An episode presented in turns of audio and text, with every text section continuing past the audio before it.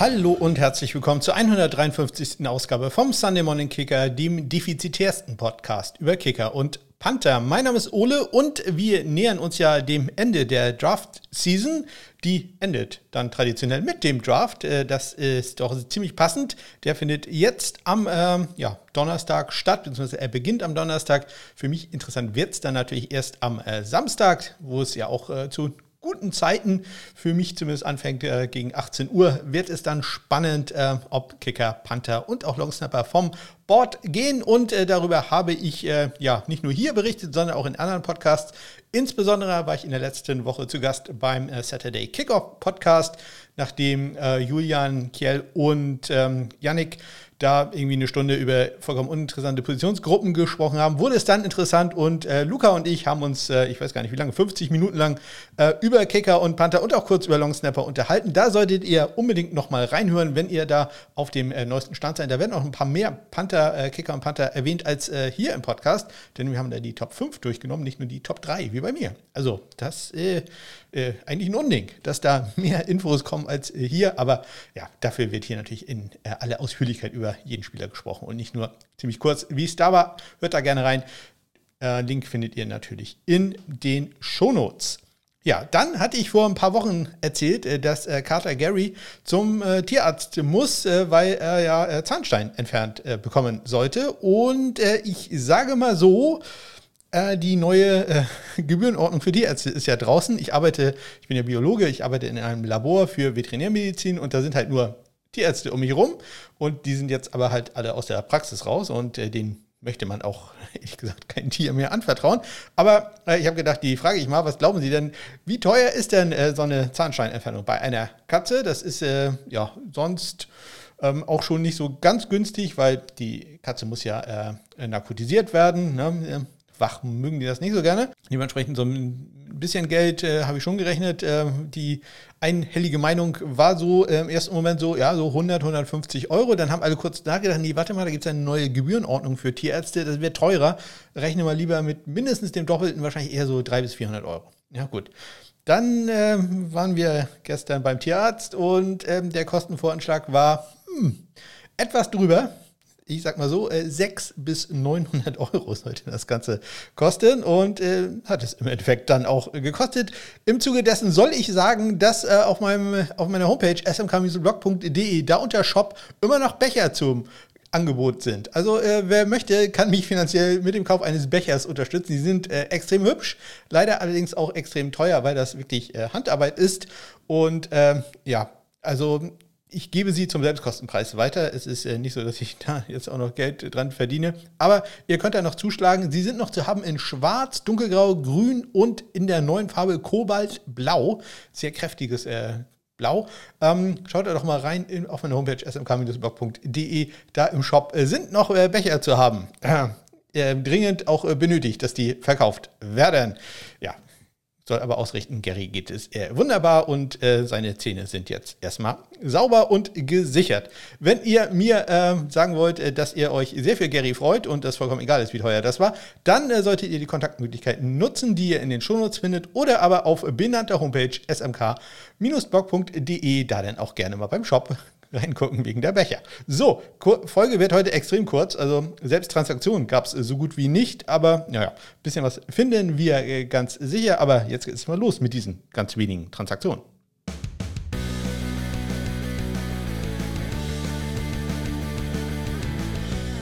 Meine Frau hat übrigens gesagt, es wäre eine nette Geste. Ich weiß nicht, ob ich das gerade erwähnt hätte. Eine nette Geste, wenn jemand einen Becher kaufen würde. Es geht los am vergangenen Dienstag in der Canadian Football League. Ich glaube, ich habe nur eine einzige NFL-News äh, in dieser Woche gehabt. In der Canadian Football League, äh, da haben die Montreal Alouettes ihren Panther resigned. Das ist äh, Joseph Sima. Der äh, war im letzten Jahr schon im Einsatz für die Alouettes und ähm, ja, ist jetzt auch wieder im Camp. Nicht mehr im Camp und auch nicht mehr im Team ist Hunter Duplessis von den Houston Roughnecks in der XFL. Da hatte ich schon vor ein paar Wochen erzählt, dass der auf die Inactive List, also die Injured Reserve, gesetzt wurde. Jetzt ist er released worden. Also ich bin nicht ganz sicher, ob er wirklich 100% verletzt war oder ob es da vielleicht auch andere äh, Gründe gab, aber jetzt auf jeden Fall wäre er äh, auch für andere XFL-Teams noch wieder zu haben. Am Donnerstag äh, gab es dann mehr Nachrichten, und zwar auch die letzte Nachrichten aus äh, der Woche.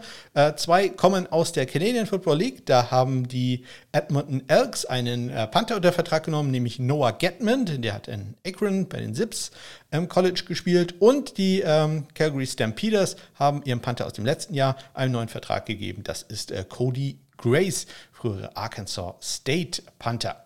Ja, und dann die größte Nachricht im wahrsten des Wortes des, äh, der Woche, die gab es aus Buffalo. Die Buffalo Bills haben nämlich ihren Kicker resigned. Tyler Bass bekommt einen Vierjahresvertrag, ähm, 21 Millionen Dollar insgesamt äh, wert, 12,3 Millionen davon, oh, da, davon, Dollar davon sind äh, garantiert.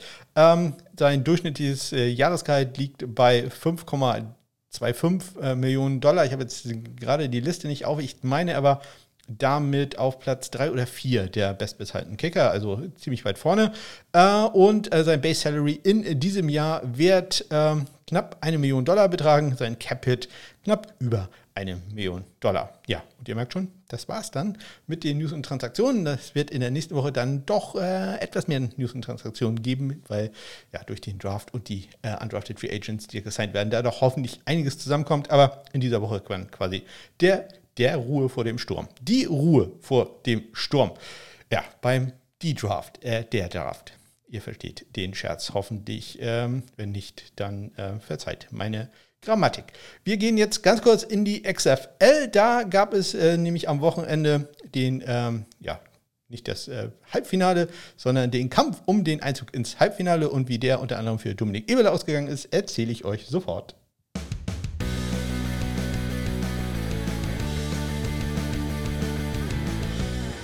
Ihr kennt das Problem. Ich bin wie immer eine Woche zurück. Deswegen gucke ich einmal ganz kurz zurück in Woche 9. Erzähle euch das erst einmal, was der gute Noah da zusammengestellt hat. Auf Platz 1 bei ihm, beim den Kickern, ist äh, immer noch John Parker Romo.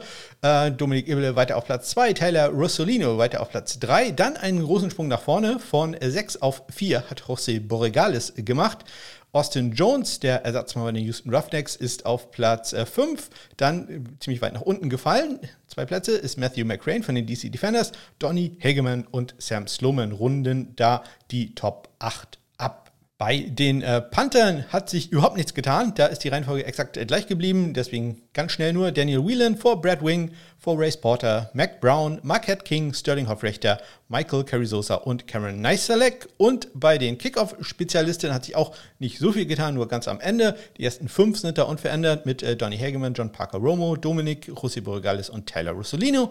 Dann nach oben ging es für Matt McRae und nach unten ging es jeweils einen Platz für Sam Sloman und für Austin Jones. Ja, das war also ein Rückblick auf Woche 9. Jetzt wurde Woche 10 gespielt und die gute Nachricht ist, dass die Seattle Sea Dragons gegen die Vegas Vipers gewonnen haben und durch diesen Sieg und noch etliche andere Tiebreaker, die ich jetzt äh, nicht weiter recherchiert habe, stehen sie im ähm, Halbfinale, im Finale, wenn man so will, der North Division der XFL, spielen da dann am Sonntag gegen die DC Defenders in Washington. Also herzlichen Glückwunsch, äh, Dominik, dazu.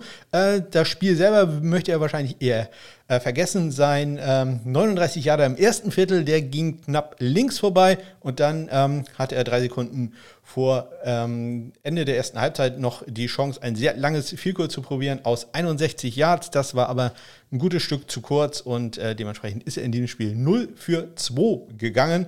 Aber ähm, in dem Fall einfach Teamsieg und jetzt äh, wird in den Playoffs durchgestartet. Mal schauen, äh, wie das dann klappt. Sie spielen da allerdings, muss man auch sagen, gegen das wohl beste Team in der Liga. Ja, PFF ist da ja ein bisschen schneller als der gute Noah und äh, die haben die Grades schon eingerechnet und äh, da ist Dominik dann auch mal gleich um einige Plätze nach hinten gefallen in dem Kicker-Ranking. Auch bei denen ist nach Woche 10 jetzt John Parker Romo vorne, dann Austin Jones, der allerdings erst drei Spiele gemacht hat, vor Hunter Duplessis, der gar nicht mehr in der Liga ist, dann, dann, dann Donny Hageman, mein Gott, dann Donny. Donny Hageman auf 4, dann Dominik auf 5, Taylor Solino Lino und äh, Matt McCrane teilen sich den sechsten Platz, dann Samuel Sloman, José Borregales, bei denen, äh, ja, gefallen auf Platz 9 und äh, Bailey Giffen, der mittlerweile entlassene Kicker der äh, Vegas Vipers, auf Platz 10. Dann kommen wir zu den Panthern. Auch äh, bei PFF ist Daniel Whelan auch mit einigem Abstand der beste Panther von den äh, DC Defenders. Dann kommt Brad Wing, dann Johnny Townsend, der leider mittlerweile verletzt ist, dann Sterling Hoffrecht, der Marquette King, Karen Neiselek, bei denen deutlich äh, besser geratet als bei Noah, Mac Brown, Race Porter und Michael Carey Sosa ist äh, bei denen der letzte und die Kickoff-Spezialisten. Da ist äh, ja, Daniel Whelan auf Platz 1, aber der hat eigentlich nur vier Attempts, deswegen nehmen wir den mal raus. Dementsprechend führt da Donny Hageman von den St. Louis Battlehawks vor äh, Sam Sloman, dann Austin Jones, John Parker Romo, Taylor Russellini, Lino, mein Gott.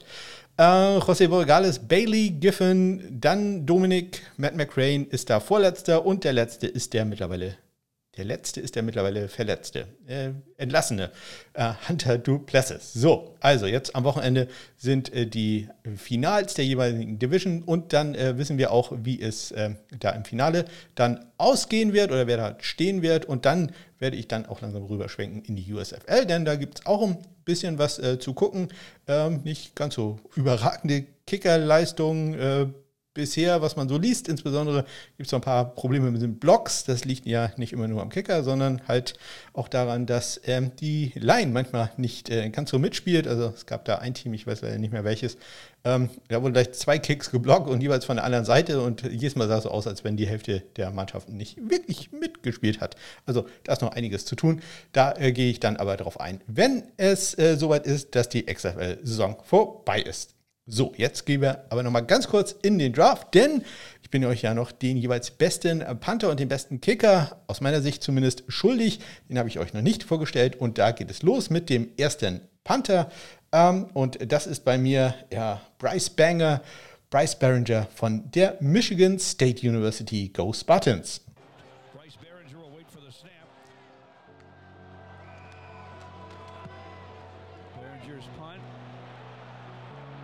Takes a great Michigan State bounce, rolls inside the 30-yard line of Michigan. And the Spartans down it at about the Michigan 20- Ja, Bryce äh, Barringer ist ein 6 äh, Fuß 3 Inches großer Panther, 210 amerikanische Pfund äh, schwer. Hatte äh, eigentlich ähm, bei Illinois spielen wollen, bei den Fighting Illini, aber ist dann, nachdem er ein Redshirted Freshman-Jahr hatte, wo er überhaupt nicht gespielt hat, ist er dann äh, transferiert zu den Michigan State Spartans und war da drei Jahre lang der Starting Panther. Insgesamt in seiner Karriere 161 Punts für einen 46,0 Yard Bruttoschnitt, 41,1 davon äh, waren netto gerade mal 16 Touchbacks in seiner Karriere und äh, dabei 55 Punts in der 20 gehabt. Herausragend natürlich sein letztes Jahr.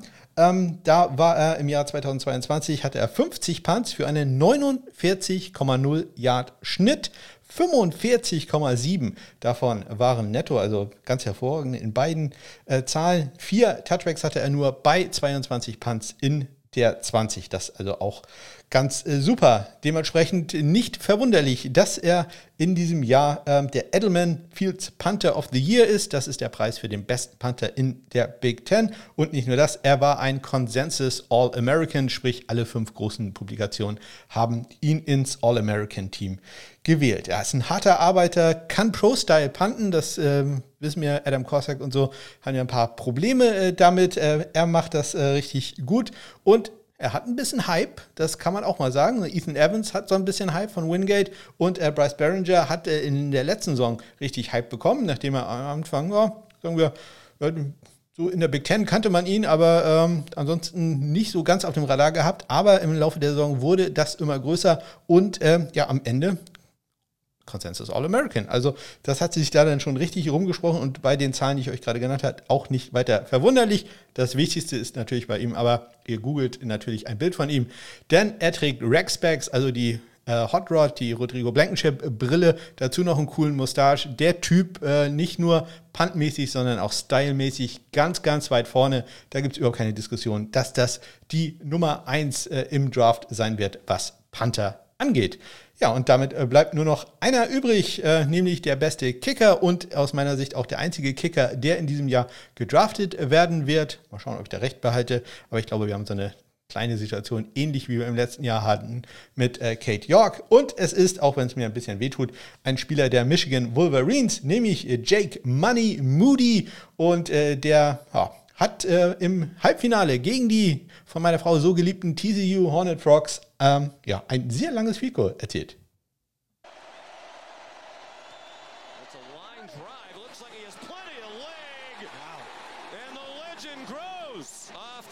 Jake Moody. Long 59 yarder. And that is the school record. The previous long by a Wolverine was 57.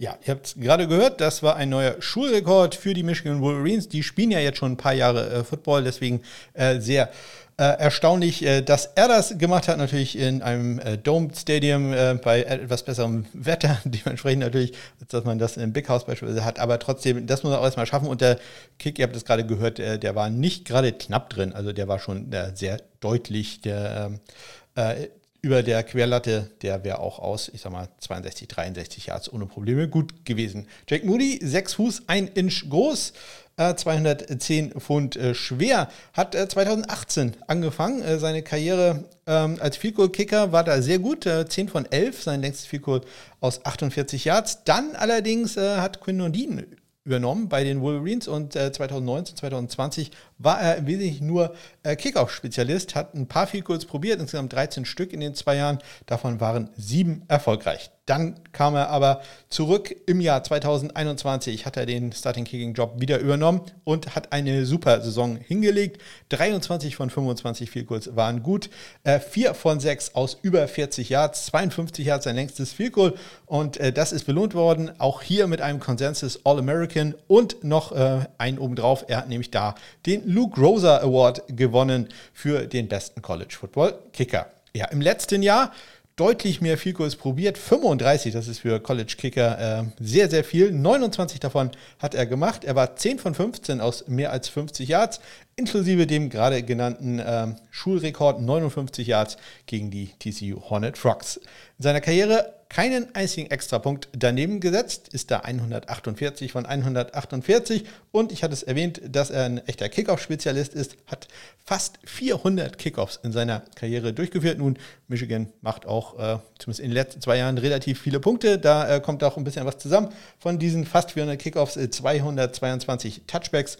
oder ja 57 Prozent. Einen einzigen Kickoff hat er von diesen fast 400 in, ins Ausgesetzt. Also das äh, liest sich doch alles sehr, sehr gut. Dazu äh, Game Winner äh, unter anderem gegen Illinois gekickt. Äh, also äh, auch unter Druck äh, kann er performen. Ähm, bei mir ganz klar der beste Kicker in diesem Jahr in der Draft. Und ich erwähnte es, ich glaube auch, das ist der einzige Kicker, der in diesem Jahr ausgewählt wird. Und ich glaube, er wird sogar relativ früh ausgewählt. Ich habe mal ein paar Picks rausgesucht, wo ich mir vorstellen kann, dass er da hingeht. Und zwar, ich könnte mir, also ja, mal, bei denen weiß man ja nie. Cowboys mit dem 129. Pick, das ist in der vierten Runde. Das könnte ich mir vorstellen. 147. Pick, die Titans. 149. die Packers. 171. die Rams. Oder falls er doch ein bisschen später fällt, dann könnte ich mir auch noch äh, vorstellen, dass die 49ers zuschlagen würden. Aber, also, mein großer Tipp wäre eigentlich 129 Cowboys oder, wenn er soweit fällt, 171 Rams. Das sind äh, die beiden Teams, die ich mir sehr gut vorstellen kann, äh, dass die ihn draften werden. Die Rams ja, haben wir Need auf alles und da kann ich mir sogar vorstellen, dass die eher ähm, ihn gerne im Bereich so von 130, 140 wählen würden. Die haben da aber keine Picks. Also mal gucken. Die äh, traden da einfach noch ein paar Spieler weg. Das äh, kann ja dann immer noch passieren. Und das war sie auch schon, die 153. Ausgabe vom Sunday Morning Kicker. Ich wünsche euch ganz viel Spaß bei der Draft. Äh, schaut da doch mal rein, schaut auf die ganzen ähm, ich sag mal, Independent-Programme, die es da gibt. Äh, die deutsche College Football äh, Landschaft ist da ja ähm, durchaus ähm, mit einigen Experten gesegnet, die mittlerweile fast, äh, ja, kann schon sagen, professionelle Formate bei, bei Twitch oder bei YouTube anbieten. Und äh, da solltet ihr mal reinschauen, wenn euch das interessiert. Ich habe am Freitag, äh, ich habe es immer noch nicht ganz verstanden, ich glaube, ich habe frei bekommen irgendwie mein Chef ist im Urlaub, deswegen kann da keiner meinen Urlaubsantrag genehmigen. Aber ich glaube, ich habe frei bekommen. Meine Vertretung hat nämlich gesagt, das ist okay. Ähm, dementsprechend kann ich auch mal reingucken in der Nacht. Ich fürchte fast, ich äh, werde einschlafen, aber Ja, ich äh, drücke zumindest äh, allen die Daumen, die mit Kutsche zusammen da äh, bei RTL, bei RTL Nitro das Ganze dann ähm, ja, angehen werden, äh, dass das alles klappt. Und wie gesagt, ich werde da mal probieren, ganz kurz reinzugucken. Ich äh, tippe mal, ich halte die ersten drei Picks oder so durch und schlafe dann ein. Aber ich, ähm, ja, ich bin zumindest dabei. Ich äh, gebe mir da Mühe. Ich wünsche euch eine ganz großartige Woche. Denkt an die Becher. Bis dann.